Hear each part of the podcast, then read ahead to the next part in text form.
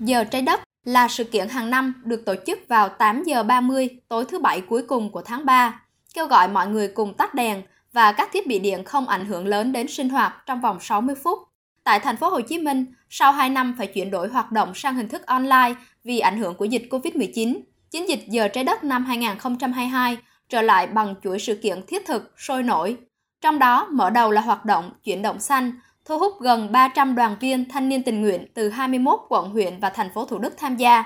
Các tình nguyện viên sẽ cùng đạp xe đến và tham gia một số thử thách tại các địa điểm lịch sử, các công trình trọng điểm của thành phố nhằm thu hút sự chú ý của người dân về chiến dịch Giờ trái đất năm 2022.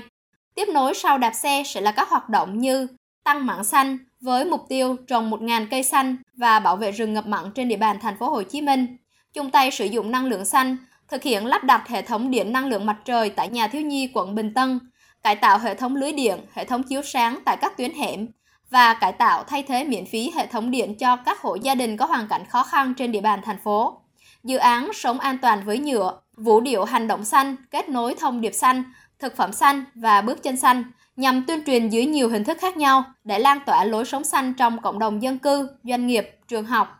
Đặc biệt, đêm sự kiện tắt đèn hưởng ứng chiến dịch giờ trái đất năm 2022 sẽ diễn ra từ 19 giờ 30 đến 21 giờ 30 ngày 26 tháng 3 năm 2022 tại Nhà văn hóa thanh niên thành phố Hồ Chí Minh. Là một trong những thanh niên tình nguyện tham gia hoạt động đạp xe sáng nay, bạn Dương Quốc Trung, sinh viên năm 3 trường Đại học Quốc tế Đại học Quốc gia thành phố Hồ Chí Minh nói: Em thì tham gia được 7 năm rồi. Khi mà em bắt đầu tiếp cận về trái đất thì em cũng nhìn thấy được là những người trẻ bắt đầu có ý thức hơn trong việc bảo vệ môi trường, tiết kiệm điện. Mà cả những người xung quanh các bạn cũng được lan tỏa cái tinh thần đó, thay đổi nếp sống nhiều hơn, dọn sạch sẽ rác, đựng rác hoặc là bỏ rác đúng chỗ, tiết kiệm điện, tắt điện khi mà không sử dụng